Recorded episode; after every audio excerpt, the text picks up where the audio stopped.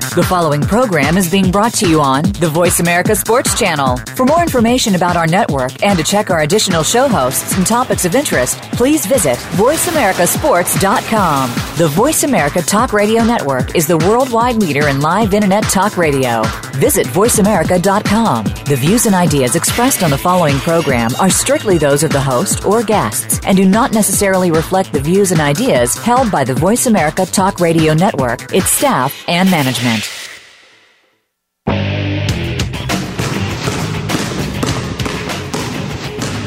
In the game of basketball, stars are made. But how do they get to that point? How has the game changed them?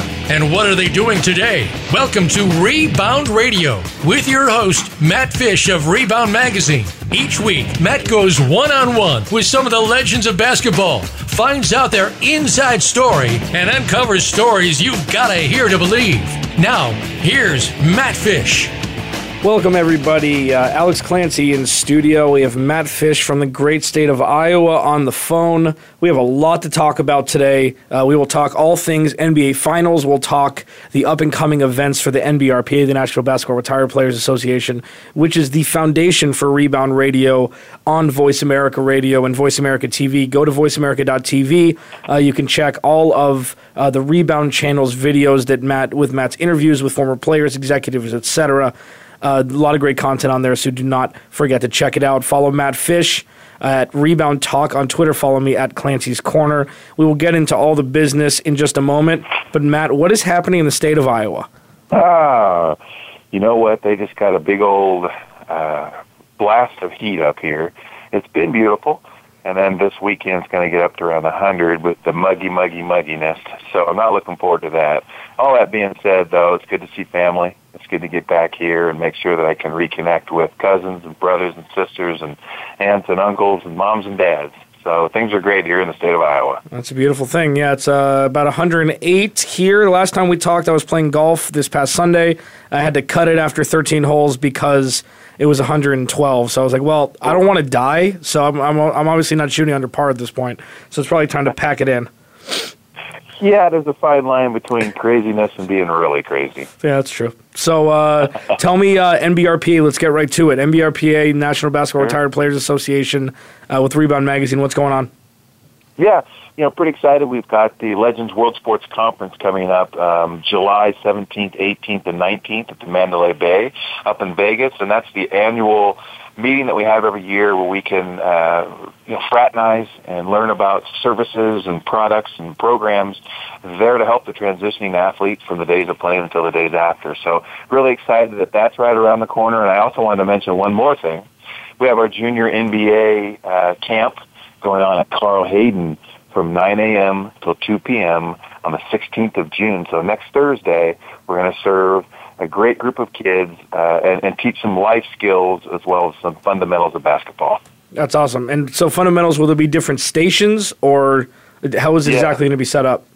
Exactly. There's going to be different stations, and those stations, one of them will consist of a life skills, so teaching, making good choices, and, and the like. You know, so basically telling them and sharing with them experiences of former NBA and WNBA players of how to become successful in the game of basketball and in the game of life.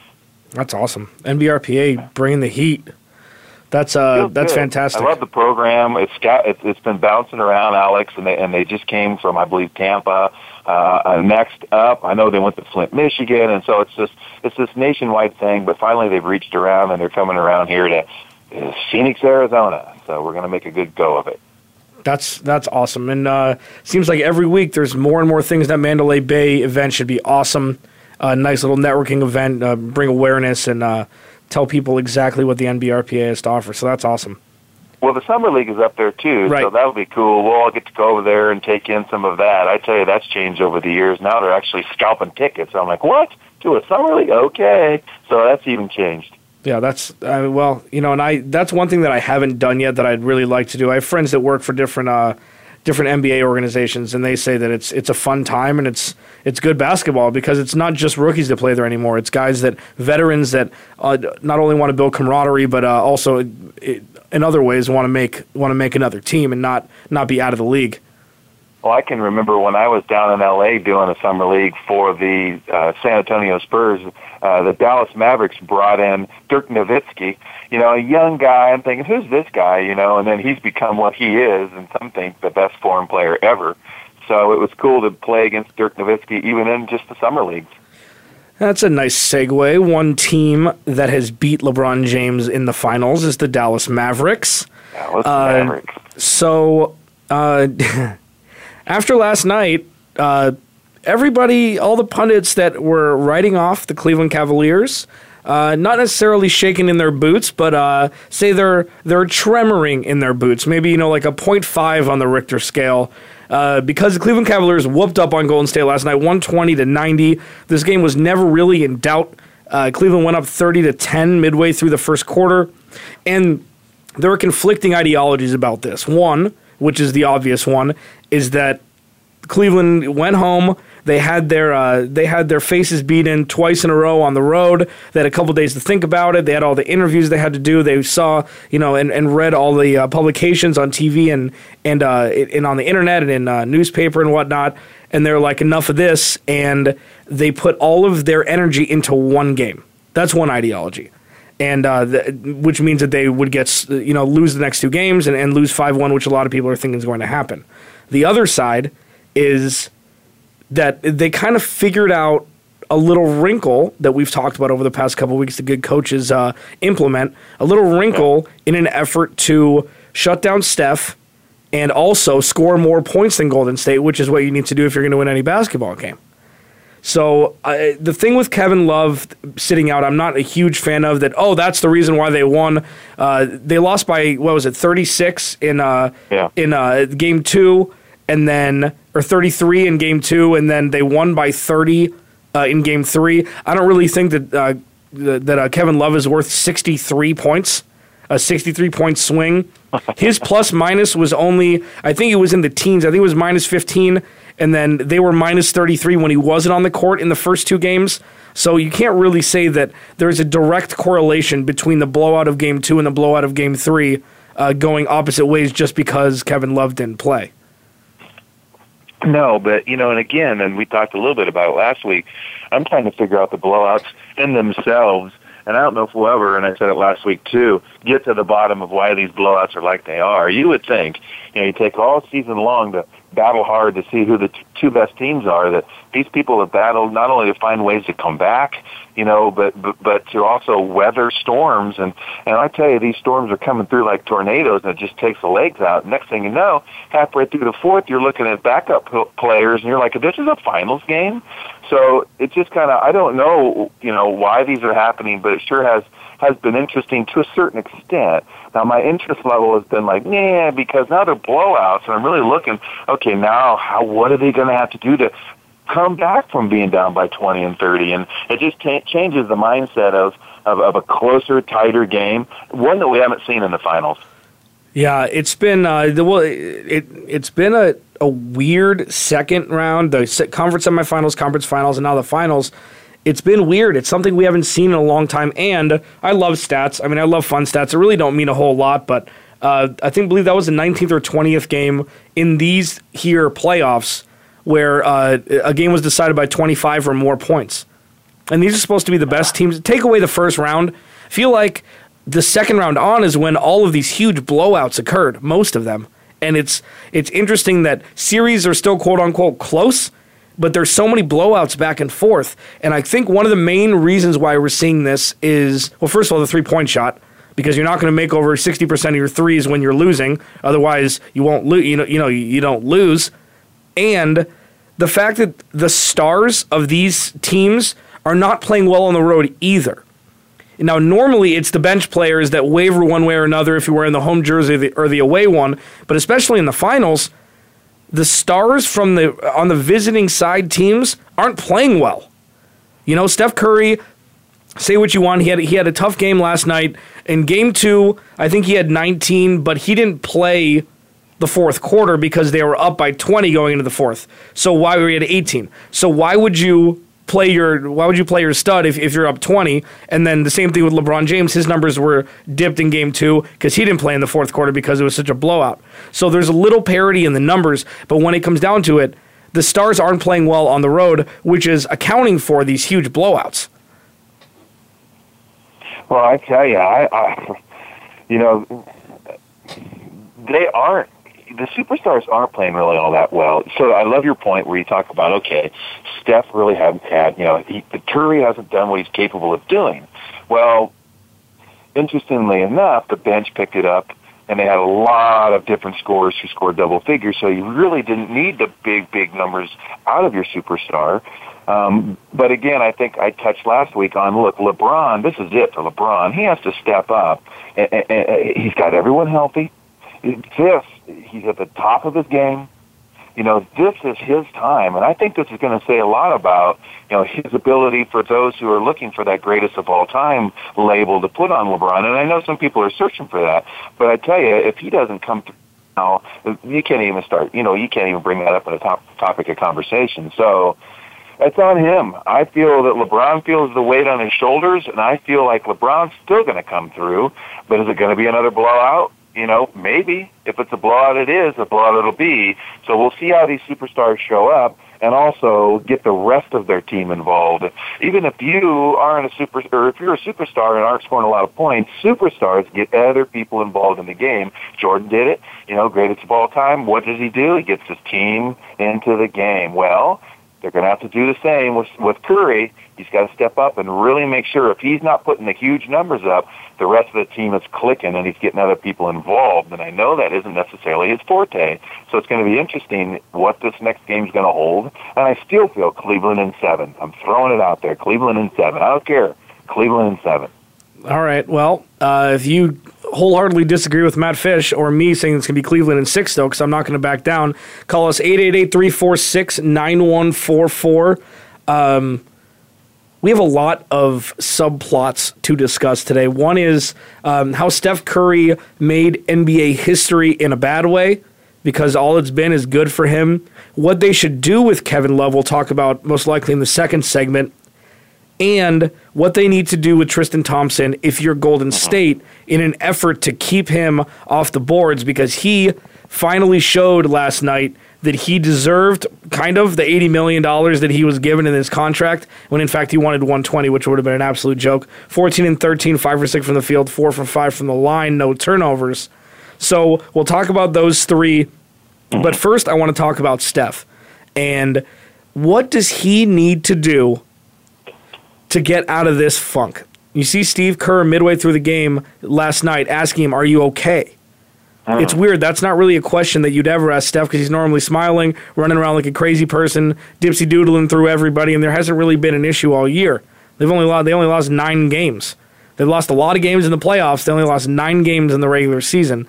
And I understand it's uh, more condensed in the playoffs because you're playing the same team several games in a row within a week or week and a half span. So little tendencies that you pick up on because you're playing them so many games in a row, you wouldn't necessarily pick up if you're playing them, you know, once a month, once every six weeks in the regular season because you have so many other things to deal with. But what is what does Golden State need to do to get Steph out of the funk?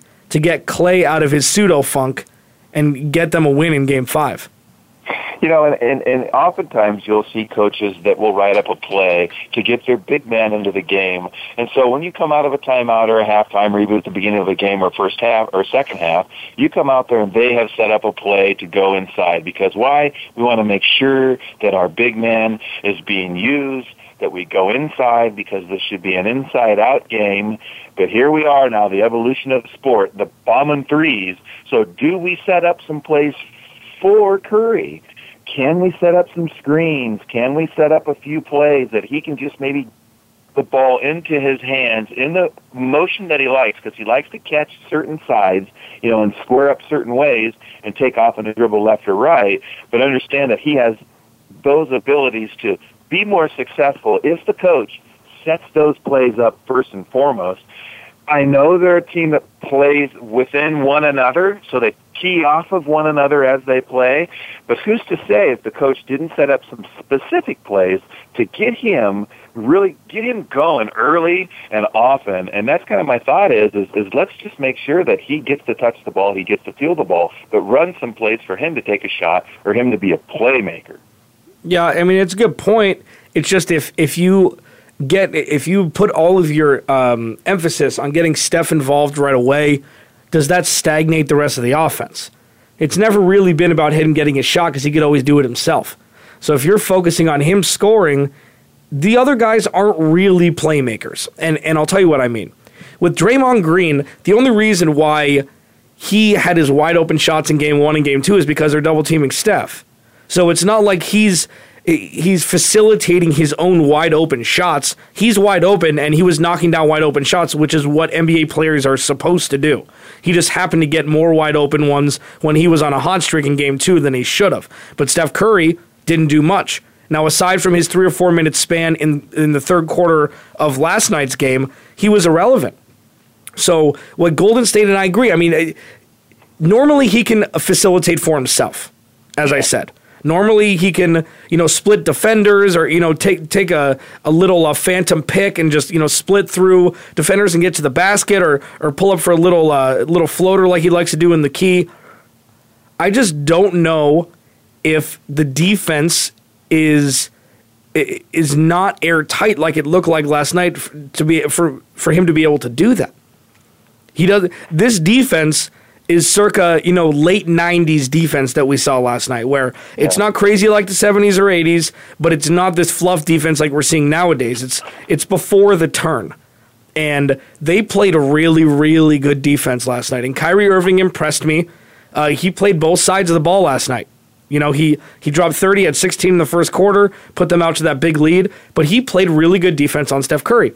And I think the one wrinkle that happened last night that killed everything for Golden State was the adjustment, the wrinkle that Tyronn Lue made by starting LeBron at the four. Pull Kevin Love, you start LeBron at the floor, have him guard Draymond Green. All you have to do is put a, a, a hand up in Draymond Green's face and keep within two feet of him, and he's not going to kill you offensively. Right. And that was a smart way to do that. And that, with LeBron on him, doesn't allow Draymond Green to facilitate for the rest of the team, which puts no facilitators on the floor if Steph Curry is getting double teamed because Klay's not going to do it. Harrison Barnes isn't going to do it, and Andrew Bogut definitely isn't going to do it. So I agree with you in theory. I just don't know. And it's crazy that we're talking about this, you know, 48 hours or 72 hours after the drubbing that went on in, in Golden State on Sunday. Like the series was over, and now it's like, ah, not so fast. Who's really the best team in this series? And I, I've never believed before that home field has had this much influence on a series, let alone a playoffs. So I uh, it'll be interesting to see what happens.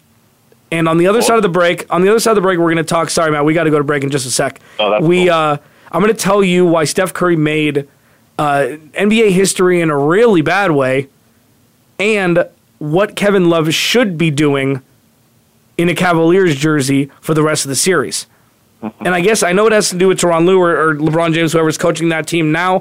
It looks like Tyronn Lue has put his stamp on this team now. It looks like LeBron is kind of just complimenting with an E, complimenting Tyronn Lue, not complimenting like, hey, you have nice hair, right. and not right. trying to take over everything unless it's on the court because that's where he's the floor general. Alex Clancy in studio, Matt Fish in beautiful Iowa that's getting hot and sticky at this point, but he is on his family farm, so can you really be upset? Rebound Radio, Voice America Radio. We'll be right back.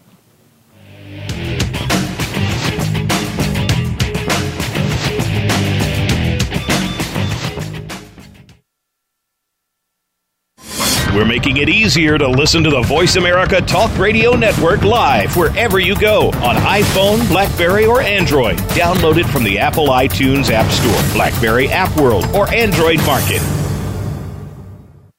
Are you a real sports fan? Get ready to talk football and anything else sports with Kwame Lassiter, formerly with the Arizona Cardinals, San Diego Chargers, and St. Louis Rams. Kwame's got the experience, so he's prepared to talk sports with you every week on Kwame Lassiter's Sports Talk. It's on the Voice America Sports Network every Monday, Tuesday, Thursday, and Friday at 9 a.m. Pacific Time, 12 noon Eastern Time. Get ready for an unpredictable, fun, and sometimes sarcastic look at the world of sports. That's Kwame Lassiter's Sports Talk on the Voice America Sports Network.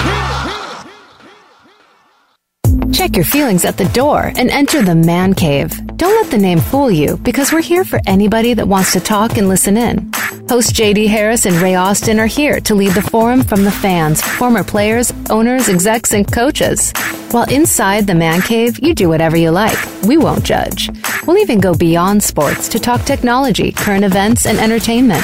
Tune in every Wednesday at 3 p.m. Pacific Time, 6 p.m. Eastern Time on the Voice America Sports Channel.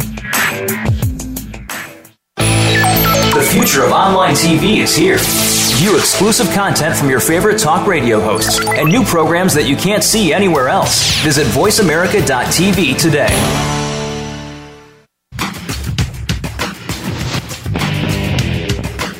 You're listening to Rebound Radio with Matt Fish. Call into the show today at 1 888 346 9144. That's 1 888 346 9144. You can also drop an email to mattfish at reboundradio.com. Now, back to the show. Welcome back. Alex Clancy in studio, Matt Fish on the line, Rebound Radio. Uh, follow Matt at Rebound Talk on Twitter if you want to hear about all things Rebound Magazine and the NBRPA. Follow me at Clancy's Corner if you want to hear my rambling about my uh, theories behind sports and my mumbo jumbo. Um, we're talking NBA Finals, obviously. Cleveland won 20 90 over Golden State last night at home. Golden State has a two game lead. Game four, uh, game four is tomorrow night at 6 o'clock in Cleveland. We're talking about Golden State, what Steph Curry has to do, or what Golden State has to do to get Steph Curry uh, involved, period. He hasn't really been involved all series. Uh, the fun stat that I have having to do with Steph Curry and the NBA Finals and people that have averaged 30 points a game in the regular season. This is from the Elias Sports Bureau. Steph Curry's 48 points through three games in the NBA Finals is the lowest in NBA history by a player who scored 30 plus points per game in the regular season. Wow. The second lowest is Kareem Abdul Jabbar with 81 through wow. three games. So that's 23 points a game ballpark, right? If my math serves me correctly. No, 26 points a game. Something like that. Yep. 26. Um, yeah. I mean, this isn't, this isn't, uh, this, it's not good. You know, but but for Steph, for Steph Curry's sake, you know, in his corner, we thought Cleveland was dead to the, dead to rights uh, before game yesterday, before game three yesterday. So who knows? Right, it, right. Take, it takes him one quarter. It'll take him two 20 point quarters and them to win the finals for him to win finals MVP because nobody wants to win it right now. Klay's not going to get it. Draymond could get it. Iguodala could get it again. Steph's not going to get it. So it's uh, it, will be interesting. It, will be interesting to see. I mean, I, that's way uh, way down the road. We have a lot more basketball to play. Uh, not really, which is really sad. We have just a draft to look forward to after this, yeah. and the Summer Olympics, which which will be fun to watch yep, the U.S. blow people out. Uh, hopefully, if they can get a team together with the Zika virus down there, uh, yeah. Steph Curry and uh, and uh, oh man, who is it? LaMarcus Aldridge both pulled out to quote unquote yep. um, uh, injury reasons, re- rehabilitation reasons. But I wouldn't want to go down there and get Zika virus. So uh, that's just me. That's that's it's conversation for a different show. Now let's move to let's move to uh, Kevin Love. Kevin Love sat last night. Um, Cavaliers won by thirty. Obviously, yeah. he's a defensive liability. He hasn't been performing on the offensive side of the ball, which isn't his fault. He was brought into a situation where he was not going to be able to succeed, and you didn't see it on paper because all you saw was Kyrie, Kevin, and LeBron. But Kevin Love the reason why he could shoot three pointers in Minnesota was because he solidified his low post game first. So he could he could set up the pick and pop. Nobody expected him just to be hanging out in the corner and shooting standstill three pointers and like, oh man, he's not a great shooter. He's not a great shooter. Yeah. Nobody expected him to be a great shooter when he came to Cleveland until everybody realized, oh crap, we have two guys that demand the ball all the time, and they need the, lane, the lanes to be open. So we can't have this six nine guy down low because he's undersized. You know, he's he, he can't score down there without the ball. He's not a great offensive rebounder, which is crap. But they're like, you know what? Let's just separate him from everything and have him try to turn into. I, I always use the uh, the example of JJ Redick or somebody that just stands in the corner and shoots threes. That's not a slight on him. He's he's definitely evolved his game for the years that he's been in the league. I digress. I'm going to make a couple points, and one is we shouldn't be talking about the MVP of the NBA and what his team ought to do to get him going. If you're an MVP of the league, you should find a way to get yourself going. So I'm putting that on. You know, Curry's got to just step up, man. He's got to be and play like the MVP of the NBA. Now I'll go to Love. And I know what you're saying when you say he was the type of player that was a basket. Then he'd pop out and set a pick, and then he'd he'd pop out and hit a jumper or roll to the basket. And he that's how he did put his game into play. And it is different now because, like you say, he does kind of just run around and spot up, and that isn't his game.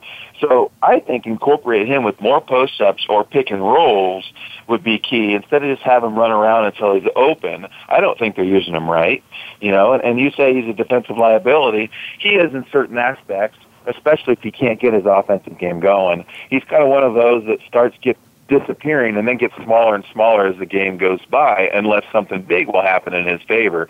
He has to make that something big happen. You know, he's got to take his ability, which are many, and figure out how was I so successful before I got to Cleveland. Go back to the basics. You know, and, and so and I don't like him as a runaround jump shooter. I like him as an all-around player. He reminds me of Gugliotta. Hmm. Tom Gugliotta did a whole bunch of things really, really well, but nothing fantastic. And in a way, I feel like it's kind of Kevin Love. You need to just continue to do everything really, really good, but don't just key and think I'm the spot up shooter, but run in there and get your rebounds, put a hand up on defense, run the floor hard, set hard pick and rolls, and play back to the basket when you're asked to do so. Yeah, I agree. Tom Gugliotta is a great, uh, a great example. He is he was a little taller than uh, than uh, Kevin Love, but I remember as a Laker fan him killing us when he was with Minnesota. Like Googs would he he wouldn't do anything special, but he would kill you and that's yeah. and and uh, Kevin Love doesn't have that in him yet. It took Gugliotta a while to get that killer instinct, the ability to hit the big shot, the ability to want the big shot with all of the other stars that were on his team at the time. But with Kevin Love, the one downside that I've seen in this series, let's take away the whole regular season and all the playoff games up to this point. First of all, he's never played in a finals before. And it's not really an excuse, it's just a fact. Um, yeah. What Draymond Green and Andrew Bogut did to him when when he did get the ball down low, Kevin Love did in game two, they they manhandled him. And it was interesting because Kevin Love played like a 15 year old kid who was 6'5 or 6'7, everybody else was 6'2. Or no, no, whatever. 15 year olds, however tall 15 year olds are. So whatever, six one. everybody else was 5'7. He, he would get the ball in the left block and try the little reverse with a 7 3 guy and a great defender on his back. It seemed like he was he was playing so scared that he just went to animal instincts and they weren't working. He had all these different moves. He had he had little back down fade, uh, baseline fadeaways. He had little he had little drop steps into into the middle of the paint that he, we used to see all the time in Minnesota, and we haven't seen a low post game from him. Maybe because he's scared, maybe because he's rusty because he hasn't played down low all year. I don't know, but he's underperforming, and now is not the time to make any excuses for your underperformance. And that's what we've seen with him. I mean, every second he's been on the court in game one and game two, up until he got the elbow to the back of the dome uh, by Harrison Barnes in game two. What I think he should do, and I will ask you what you think needs to happen, what I think needs to happen in game four, and people have said this, and, and I, I have to agree, he's got to come off the bench. You've got to take the pulse of the arena, of your team, of everything as an extension of game three and the start of game four. You don't want to mess up anything that was going on in game three. And yes, he's one of your stars. Yes, he's your second highest paid player. It doesn't matter. And you could see after the game in the locker room or in the hallway or the runway going back to the locker room, he was jumping around like a six year old, so excited for his teammates because they blew out the best team on the planet. So I don't know if it'll necessarily be a big deal for him. Hell, it could be a relief for him to come off the bench. Who who knows? But I think it's time that you take a chance if you're Cleveland, and the chance, believe it or not, is not starting Kevin Love. And and it's it's interesting you say that. I I just think Kevin Love's a really, really good, solid, well-rounded player. But then you took take a look at the scenario, and and here they are at home, and here they are getting out ahead early and a big lead, and it's a lot to come back from a lead. I don't care what; it takes a lot out of you. So when you say take him off the bench, he's going to come in, and let's see if we get that 10, 15, 20 point lead early on. If not, I wonder how quick you pull the trigger on getting him off the bench, assuming he's ready to play tomorrow. Tomorrow, right? Yeah. Yeah, tomorrow, right. If as soon as he's ready to play by tomorrow, again, you know, did, did, I I almost think you're saying the right thing. You, you, with that kind of blowout, you, you almost have to take a step back and say, hey, you know, let's let's just do it how we did this last game that we won, and and and if it's not working the way it should, well, then maybe you bring Kevin in, and maybe you have him on a short leash. Maybe he goes out there and just starts playing like we were talking about. Like we're not really happy with the way he just runs around spots up and doesn't play great defense, at least kind of as of late. You know, and, and as soon as you see any part of that at all, get him out. Yeah, um, I, I'm just worried about that because uh, the Cleveland starting lineup played a lot of minutes last night. Everybody played over. Tristan Thompson played the least with 31, which is fine. Mm-hmm. The bench only got them 15 points, and they scored 120. Worries me. Uh, Golden State, uh, they put up 35, I believe, from the uh, from their bench. So, uh, and I understand a lot of it was was later on, and it was it was due to the blowout and everything. But still, you need some sort of performance from your bench, especially at home. Iman Shumpert, one for five. He was supposed to be a huge acquisition in, in the offseason. That's the big one that, because he plays the most minutes out of anybody that comes off the bench. Channing Frye didn't even take a shot. Uh, with these guys playing this many minutes and never playing in the finals before, I'd take, take Tristan Thompson and J.R. Smith away. Um, and R- Richard Jefferson has played a lot of, I think it was over, over 110 playoff games, but he was never really the focal point. J.R. Smith is the big one for me. And J.R. Smith plays well at home. He does, especially in the playoffs. And you could see he had five threes last night. You didn't hear from him in game one or game two of this series. He is a starter that has always played sixth man number uh, minutes, and he is the X factor in this series. And he needs to have another game like this, which will alleviate some stress from LeBron and Kyrie because they will have to, the defenders will have to focus on or keep a peripheral eye on J.R. Smith because if he starts jacking threes, you're going to lose. If he starts hitting threes, you're going to lose, especially on the road where he, I mean, he looked like a, a, different player last night. I don't understand why the road makes such a difference, especially for somebody that's been in the league for as long as he has. But I think that if J.R. Smith comes out and plays well, they don't have to focus on Kevin Love as much and it, they need a big three somewhere. And last night, their big, their third guy was half Tristan Thompson, half J.R. Smith, because there aren't really role players if they're in your starting lineup and they play starter minutes. You know, it's not like Golden State where it's power and numbers or strength and numbers, whatever stupid T-shirts they're wearing, because they played 12 or 14 deep. You can't trust the 8, 9, 10, 11th man uh, coming off the bench on the road. You just can't do it. So I think J.R. Smith, I think it's time for him to take up one more step on the rung and become a focal point on the offensive side of the ball. He played great defense last night too. In your opinion, in the last first two games compared to the third game, did the referees let him play more in the third game? And I think a physical game is better for Cleveland than Golden State. So I question, you know, you're talking about J.R. Smith. He's a tough dude. He's yeah. gonna run out and hit somebody. He, he's he's kind of a, a thug out there a little bit. I kind of like it though. You know what I mean? He he certainly goes out and and and if he brings his capabilities to the game, he can certainly be that person that turns you know turns this whole tide around to where all of a sudden Golden State's going to be on their heels. They're not there yet, but man, last night they took a shot right in the chin and staggered him a bit and made everyone kind of raise one eyebrow. But I'm telling you this much: if they let him play physical it's going to hurt Golden State again. And I don't see any reason why they're not going to let them play as physical as they did last night, tomorrow night. Yeah, I mean, it's it's it's getting ridiculous at this point because it, that wasn't a physical game. It was more physical, but it was late '90s physical. That's what it was. It wasn't the 80s. It wasn't the 70s. Like Golden State, Klay Thompson comes out and said the Timofey Mozgov uh, uh, pick was a dirty play. We'll talk about that in the third segment because that pissed me off. Come on, bro. I'm sorry there's no halo around you, like, because you guys are the chosen two that are going to lead the team to prominence. You, you, get bumped around a little bit. You had, a, you had a thigh contusion. Relax.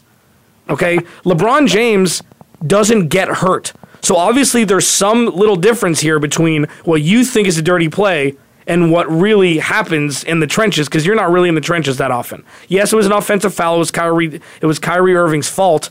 I think those uh, I think those fouls need to go on the point guard, the person that's dribbling, and not the person that's setting the pick. That's just me. We'll talk about that in the third segment. I think that it will stay, at least in Cleveland, it will stay this physical. But J.R. Smith, going back to J.R. Smith real fast, he has grown up so much over the last few years. I think he was very humbled in New York, especially when Carmelo went out for the majority of a season and he came in and started and played awfully because he is a bench player. He is a quote unquote role player. He's never going to lead a team to the playoffs by himself. You know, he's not that kind of guy. But he has grown up so much. He's kept his mouth shut. And yes, his past comes back a little bit. It kind of casts a kind of a gray cloud on him. But now he's a model citizen. He doesn't get in trouble anymore he keeps his mouth shut. You know, it's a beautiful thing to watch him grow and now reaping the benefits at least for one game in a series where he's not, you know, one for three or two for six, where he's irrelevant. He played really well last night, and I think that this will continue. It's an interesting thing what you say about the physicality because it is in Cleveland. And I'm sure all of the Golden State fans in my opinion. You're like, oh, well, now the NBA gets what they want. They get a series. Little fouls here and there aren't going to cause a 30 point loss. Little fouls here and there aren't going to cause your asses to get handed to you on a silver platter with glitter on it. It's not going to. They're they are tra- they're tangentially cor- uh, uh, correlated, but they're not directly correlated. You got beat last night. I'm sorry that, you know, they put their hands on you a little too much. Oh, man. Can you please leave this little ha- Can I stay in my bubble, please? Give me a break. You're 6'7, 210. Play basketball. I'm not happy with that. Time. I'm especially. I, I, yeah, you've got to be able to take it in the chin and, and, and bounce back. That's what it's all about. And, and to me, to, to the, the the dirty play, come on. You know, I'm not for it either. You you, you got to power through things like that, and to and to like you say, enact it. And and you're right to whine about it. There's no point in whining about it. You better just step up and play. We're in the finals of the NBA. This is where men play ball. Separate the men to the boys. This is it. And and again, I, I feel there's a little bit of a so not a lot of flops going on, you know, and, and I don't want to see any flops. I want to see him power through a physical game. And again tomorrow, if it's physical, I believe Cleveland's going to go ahead and take it at home. And I don't think they're going to take it by 10. They're going to take it by 30 again. Yeah, and uh, obviously it's a must win. I hate that phrase. But yeah, with they got to win by 20 mm. to keep this momentum going. I think you're right. This can't be a grinded out, you know, a win by five, or have it be a really high scoring game and have both teams, you know, be hot like 110, 107. It's got to be ugly because they have to carry the momentum back to Golden State. They have to. This is not something where, you know, you get lucky or, or Steph drops 40 and they still lose. They have to stick to the game plan of game three. I know that Kyrie's not going to shoot seven for nine in the first quarter. I know all these things aren't going to happen. Again, I don't think. We'll talk about it on the other side of the break. Matt Fish on the phone, Alex Clancy in studio. This is Rebound Radio.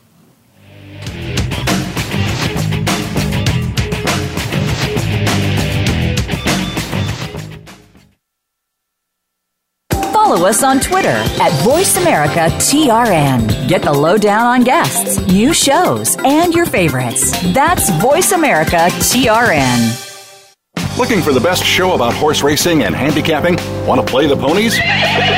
Join us every week for Winning Ponies with John Englehart, racing's regular guy, where you'll go inside and behind the scenes with the top jockeys, trainers, agents, and handicappers in the world of horse racing. This show is the perfect complement to the Winning Ponies handicapping website. Listen for top plays for the weekend and the spot play of the week and win prizes just for calling in. Winning Ponies with John Englehart is live Thursdays at 8 p.m. Eastern, 5 p.m. Pacific on the Voice America Sports Network. Do you love sports talk? Can't get enough sports talk? Have we got a show for you? It's about the NFL training camps, Super Bowl previews, a look at the new starting quarterbacks, and weekly key injuries. We'll take your calls and emails right on the air. Former Philadelphia Eagle James Loving is your host, and you never know who'll drop by for a co host spot or an interview on the spot. Tune in to Loving That Sports Talk with James Loving every Wednesday at noon Pacific. Pacific Time, 3 p.m. Eastern Time on the Voice America Sports Channel. Now you don't have to stay linked to your desktop or laptop. Take Voice America on the go and listen anywhere. Get our mobile app for iPhone, Blackberry, or Android at the Apple iTunes App Store, Blackberry App World, or Android Market.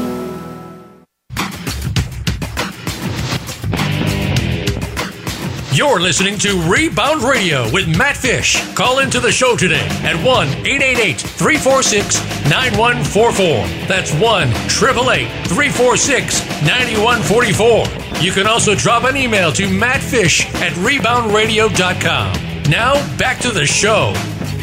Welcome back. Final segment. Alex Clancy, Matt Fish in studio. No, Matt Fish not in studio. Matt Fish is in. No. Are, you, are you on your Are you on your family uh, farm again? You know, I've been down there pretty much the whole time. Most recently, my wife flew into uh, Rockford and drove over from Rockford to the Quad Cities because she's running in a Chicago Ragnar, a 202 mile race it's a relay race. I mean, she runs three different legs of it, which is over 20 miles. But I tell you what, I, they can't even get me out there to drive the van. That's crazy. Yeah. That's what we're. I'm back here in the Quad Cities right now. So Davenport, Iowa. I played for the Quad City Thunder of the CBA, and then obviously Oklahoma City took the name Thunder. But back in 1994, uh, I we were the CBA champions right here in the Quad Cities. So that's where I'm at now, Davenport, Iowa uh, Bettendorf, Iowa, along the Mississippi. So on the other side would be Moline, Illinois, and Rock Island, Illinois. So that's the four cities that make up the Quad Cities along the Mississippi. So I'm over here in a dirty little river town. I'm loving every minute of it. That's awesome. Man, 200, 202 miles. What is it? Ugh. That sounds yeah, awful. They're running from uh, Madison, Wisconsin, all the way to Chicago. And they run over to the lake, and then they run south on the lake from Milwaukee and they got the whole thing figured out, and I figured this much out. Um, I'm not going to be there, so good luck, um, and I'll pick you up at the end of the race. That's it. I'll be drinking a mai tai, honey. I'll have one for the both of us. Anyways, uh, back back to uh, what are we talking about again? Uh, 2016 NBA Finals Game Four tomorrow night. Oh, we've we've covered a lot today. Steph Curry, uh, one of the worst or the worst three game uh, start in the finals of any for anybody ever that's uh, averaged thirty plus points in the regular season. Klay Thompson's a baby, and uh, Kevin Love could be relevantly irrelevant for the rest of the series if things go the way they did in Game Three. I don't think that's going to happen, but uh, I think that uh, they're going to keep a watchful eye and the reason why I think that he should come off the bench, we'll just finish this up and then start talking about Klay, is you can't go down 10 or 12 points if you're Cleveland. Ever. Ever. You can't do it. You can't afford to do it because you don't have the uh, the potency on the offensive side of the ball to come back. I mean, you, 10 or 12 is different, but 12 begets 20 begets series over. So they need to hedge their bet early, keep it ugly, keep it early, or keep it ugly early in the first quarter tomorrow, and just survive whatever potential run Golden State has in them because it's brewing right now. They're going to be jacked up coming in first quarter of of, of uh, game four tomorrow night. They will be. I'm sure they'll hit a few shots early. It's going to be oh boy, here we go again. They have to stop that and smack it in the mouth and be like, hey, you're on the road. We're going to win this game. And I don't think that they can do that with Kevin Love on the floor early, especially if, you, if you, you can't be you can't have a liability on the court early. And I think that's why they need to bring him off the bench, saying to give the same starting lineup and just run, run, run, And uh, LeBron will be more of a focal point early in the offense. He was four for four in the first quarter. I think he was he started one for eight in the second quarter. He couldn't make anything, but then he realized that he had a mid range jumper that he started uh, implementing again, which kind of spread everything out, which made it easier for everybody. So what I think they need to do is have Kevin Love come off the bench. And I, I, I think they're going to do that. I, I mean, I just don't think we're the only ones thinking that. I think when they took a look at that big old win that they had, and, and maybe we we're, we're gelling one way, and and if we if we can't get it going on, then you bring him off the bench and and then you play him and see how he gels. And if he's not doing it, I think it's a short leash. You take him right back out. I find it interesting when we talk about the you have some players that are so smooth, uh, almost all the time, running up and down the court. And I'll say like Klay is super smooth, and we all know Curry's super smooth, and Iguodala, he's another one. Oh, Iggy, if he's not one of the smoothest players out there, but when he gets banged around and they get real physical with him, they're a lot less smooth. They're more herky jerky looking than they are in a normal regular season game. And I saw some of that happen where some of these super smooth players aren't just quite as smooth as they usually are. And that comes down to the physical play and the defense that Cleveland just strapped down last night. And I feel it's going to do again tomorrow. Yeah. I mean, I agree. Uh, it. I I mean, I, I didn't think I was. So here's the thing: this is overreaction Thursday. You know, there's the the four letter network has overreaction Monday. This is overreaction Thursday, and it was you know overreaction Monday morning after game two. Let's just see what happens.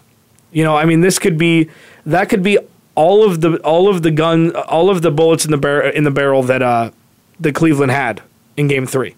You know, I they know that you and me both thought last week that Cleveland would come out and do what they did last night in Game One. Yeah. and it didn't happen. right. You know, so so uh, you know, Game Two came right along, and then the same thing happened in Game One. So you know, we finally saw the Cleveland we knew we'd have to see. And I truly think too that they that Cleveland cannot go down at all. They need to come out and just put that punch in the face and put them down 18 right away, and then go from there and see what happens to the rest of the game. But if they come out and it's even close at all, we've seen blowout after blowout. Apparently, that's going to be the theme. So you better start blowing out, or you're going to get blown out. Oh man, I mean, this is. It, we could talk in circles and circles about what potentially could happen. We've talked about what has happened. What would you like to see happen? Would you, You know, like to I- see a blowout tomorrow night, or would you like to see? Do you want to see LeBron James drop 35, 12, and 10? Like what? What would make you happy tomorrow? Say because Cleveland wins, obviously, to make you happy. But what's one thing that you could see tomorrow that would make you happy? You know, I, I would love to see a game that is, when we talked about it, might not happen, but is ground out. Just grind a game where it's back and forth, and you punch me, I punch you. Not just I punch you and then you wilt. I want to see someone come back with force. And I want to see them battle like a back a boxing match where one, you know, good play after another uh, begets a mini run to come back with a mini run to keep this game close because I'm tired of the blowouts. Uh, uh, you know, it's it's uh, you got to look at different things when they're blowouts. You know, you look at different scenarios instead of just two teams battling it out. And so for me, I, I can't wait to see a really tight game, one that might go down to the wire. You know, one that really takes a different feel than than uh, I'm just going to take you and, and punch you in the face, and then we're all going to, you know, here we up by 30, and we're just going to coast it out. I just feel that both teams need to find a way to overcome these big deficits. And tomorrow, to me, I think a win is a close game, but the win will be, even if Cleveland pulls it off, the win will be for Golden State because Cleveland has to blow them out. I think they have to blow them out. And if it's a close game, that doesn't bode well for Cleveland. So that's what I'm hoping for. You know, let me tell you why. I was drafted the Golden State Warriors. And for 10 or 15 years, I could say, yeah, I was drafted to the Golden State Warriors. And they were like, oh, okay. But the last couple of years, I could say, yeah, well, where, where were you drafted? Golden State Warriors. Oh, my goodness, it's a big thing all of a sudden. You know, I, I drafted the Golden State Warriors. How fantastic. Well, I haven't changed anything, you know. they have. So for personal gains, oh, I'd love to see Golden State do it. But my thought is Cleveland's going to get it in seven. I know you're thinking six, but I know for me, a win will be a close game. Yeah, I mean, me too. It just it's just a basketball fan in me. I mean, I like I, every game this series I could have turned off, you know, starting the fourth quarter. So it, the finals is the last spectacle in basketball before the dog days of summer. I don't want to see blowout after blowout. I agree.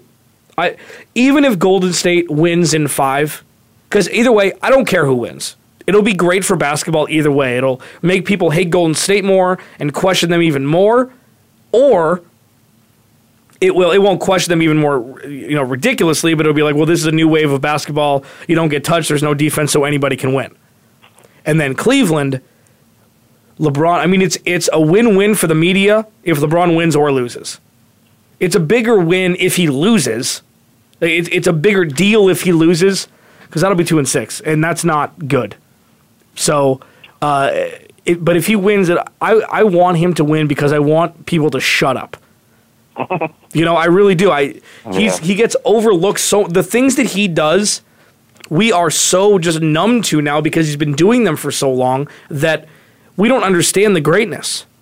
We we don't appreciate the greatness, I should say. You know, and last night he showed he's like, "Okay, hey guys, I'm not dead yet. You know, I can still play ball. I can still put up a 30 burger when I want to." So, hopefully We'll see that more tomorrow night. He went to the basket a lot, and I think we'll implement the offense. What I want to see, because you didn't ask me, thank you. What I want to see is his low post game tomorrow. I want to see, LeBron. yeah, LeBron. I want to see because he's such a gifted passer. He can pass from anywhere. It doesn't have to be from the perimeter or him dribble driving. I think the two man game of Kyrie Irving and LeBron James, or J.R. Smith and LeBron James, because they're both good perimeter shooters, Kyrie and J.R. Uh, Smith, you can see LeBron the evolution of him. Because when he implemented the low post game when he was in Miami, it changed everything. And he's gone away from it because, you know, it's a perimeter game now. It's three pointers, it's all this stuff. Give him the ball down in the block. Make Draymond Green shut him down. Make make him shut him down. He's got a great fadeaway. He's got a great little baby hook in the paint. And if you get the second, uh, you know, secondary defender, then you're in LeBron's palm because he can pass the ball to anybody. And you have great shooters. You have great slashers. Everybody on that team can finish from anywhere. So it that that's what I think needs to happen, and what I want to see happen uh, tomorrow night with Cleveland. Well, I think if that does happen, you certainly are going to see some double teams coming from Golden State. You can't just let him score at will. I also find it interesting when we say, let's post somebody down at the block. How many times do you really see any of these guys posted down at the block? Some of them pass, post up like 17, 18 feet and then back themselves down or whatever else have you. That, to me, keeps the floor uh, a little more open for great passers, but a little less threat for an inside score. I find it interesting that when you back it down from 18 feet, it gives the opposing team a chance to double team or gives them a little bit more time to double team. Uh, you can then play cat and mouse. You can fake like you're going to go uh, and double team and then go back out. And I know that there's going to be some of that going on too. But if you truly post up on the block like he's capable of doing, on the block, down there where the darn block is, right there, you are a, a threat now that is right under the basket. You're a beast. You know, you, you can, your, your, your passing may be, unless it's a skip pass, your passing may diminish somewhat. Your cuts may diminish a little bit too, but then you truly have to send somebody to double team. There's no cat mouse play. You have to send somebody to double team, and that switches everything up with cutters, with spot up players, and everything. So I like what you're saying, and I have always agreed that posts up are big. Being a center myself, I love you know the post up idea, especially early on. Um, but again, post them up all the way down the block, not 17 feet out, and there's too much of that going on now. Yeah, no, it's true. I mean, I, I agree with you. And the last thing, we have a couple minutes so we got to go. Uh, the rebounding that Cleveland has accomplished uh, in the first three games, they've out rebounded Golden, Golden State uh, by about 28 rebounds. And especially last night, they punished them on the boards. And the closer you are to the basket means the closer that people are on your team to the basket to be able to crash the boards. Tristan Thompson had six offensive rebounds by himself in like a three minute span last night. So with the ability of Tristan Thompson to get offensive rebounds, and J.R. Smith is a, he's an average rebounder for a guard, and Kevin Love's obviously a great re- rebounder when he gets his minutes. uh, you know, it, they need, and obviously LeBron James is a great rebounder. They need to get offensive rebounds. They cannot turn the ball over, and they have to force turnovers for Golden State. That's the trifecta. Obviously, don't turn the ball over, force turnovers, and win the rebound Yeah. game, and you win the game. Well, I think the physicality too is key. If they let them be physical, there's no doubt they're going to them, rebound them by 20 again. So it's all going to be kind of where the referees are calling the game. And I thought again that they were a little, let them be a little more physical last night than the first two games because you're going to have Klay Thompson who wilts a little bit when he gets hit hard. And if you start getting really physical, you know, Curry's the same way. He he might just kind of, you know, he gets hit hard. He might just kind of take a step back too. But LeBron will power right through you. And so if they let him play like they did last night, tomorrow night, I think you're going to see him out rebound him, and I do think that's key too. I, I think you're going to see him, and I don't want to see a blowout, but I, I sadly say another blowout because that's just what the themes have been. Yeah, it's not fun. Well, I mean, it is fun because you never know what the hell's going to happen. True. Uh, it's it's not like every uh, series is close. So we got to get out of here. Matt Fish, enjoy the rest of your time in Iowa. I will enjoy the rest of my time in the oven that is now the Phoenix Desert. Matt Fish on the line at Rebound Talk on Twitter, NBRPA. Like the Facebook page for NBA Legends and for Rebound Magazine. Uh, follow me on Twitter at Clancy's Corner. We will see you guys next week.